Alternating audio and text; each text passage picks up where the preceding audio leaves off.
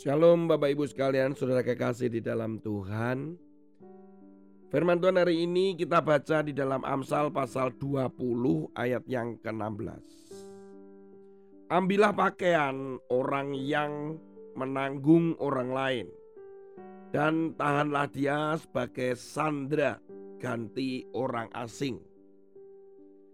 Karena ini masih terkait dengan perdagangan, sebetulnya ini berbicara masalah penjamin.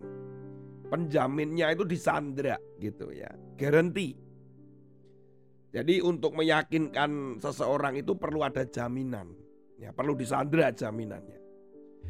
Saudara, sejarah kelam ada di keluarga kami adalah ketika mami saya dibujuk rayu oleh temannya untuk meminjami orang itu uang dengan jaminan akte tanah atau akte rumah.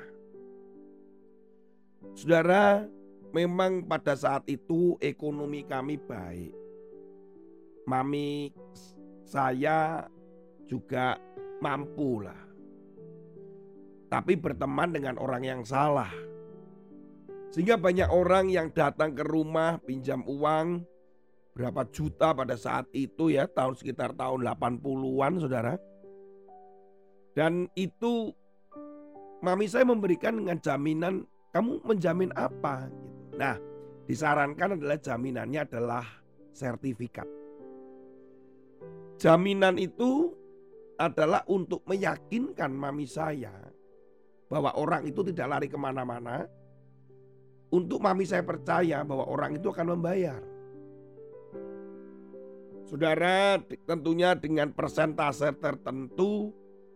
Nah, di sinilah letaknya.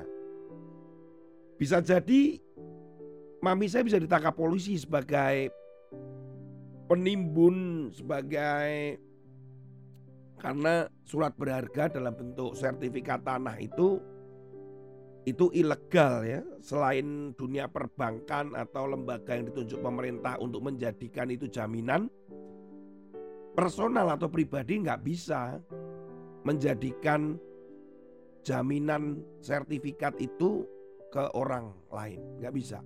Nggak boleh.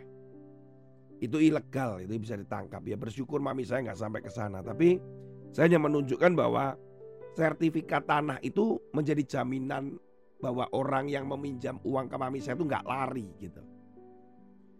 Saudara berbicara jamin menjamin ini saya akan mengajak saudara lebih merenungkan lebih dalam.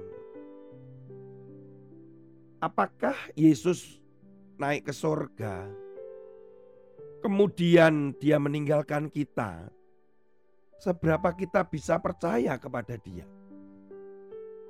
Ada perlu jaminan. Apa yang menjamin bahwa Yesus itu akan kembali menjemput saudara dan saya? Apa yang menjamin Yesus menyertai saudara dan saya sampai hari ini? Pertanyaan itu akan saya tanyakan kepada saudara. Kenapa saudara masih yakin bahwa Yesus akan kembali dan hari ini tetap menyertai saudara? Kita akan lihat dalam kitab Yohanes, Injil Yohanes pasal 14 ayat yang ke-17 18 yaitu roh kebenaran. Dunia tidak dapat menerima dia sebab dunia tidak melihat dia. Dianya D besar roh kebenaran itu, roh kudus itu. Dan tidak mengenal dia, tetapi kamu mengenal dia. Sebab ia menyertai kamu dan akan diam di dalam kamu.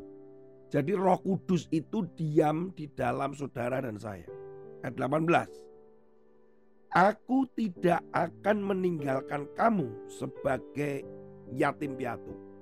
Aku datang kembali kepadamu.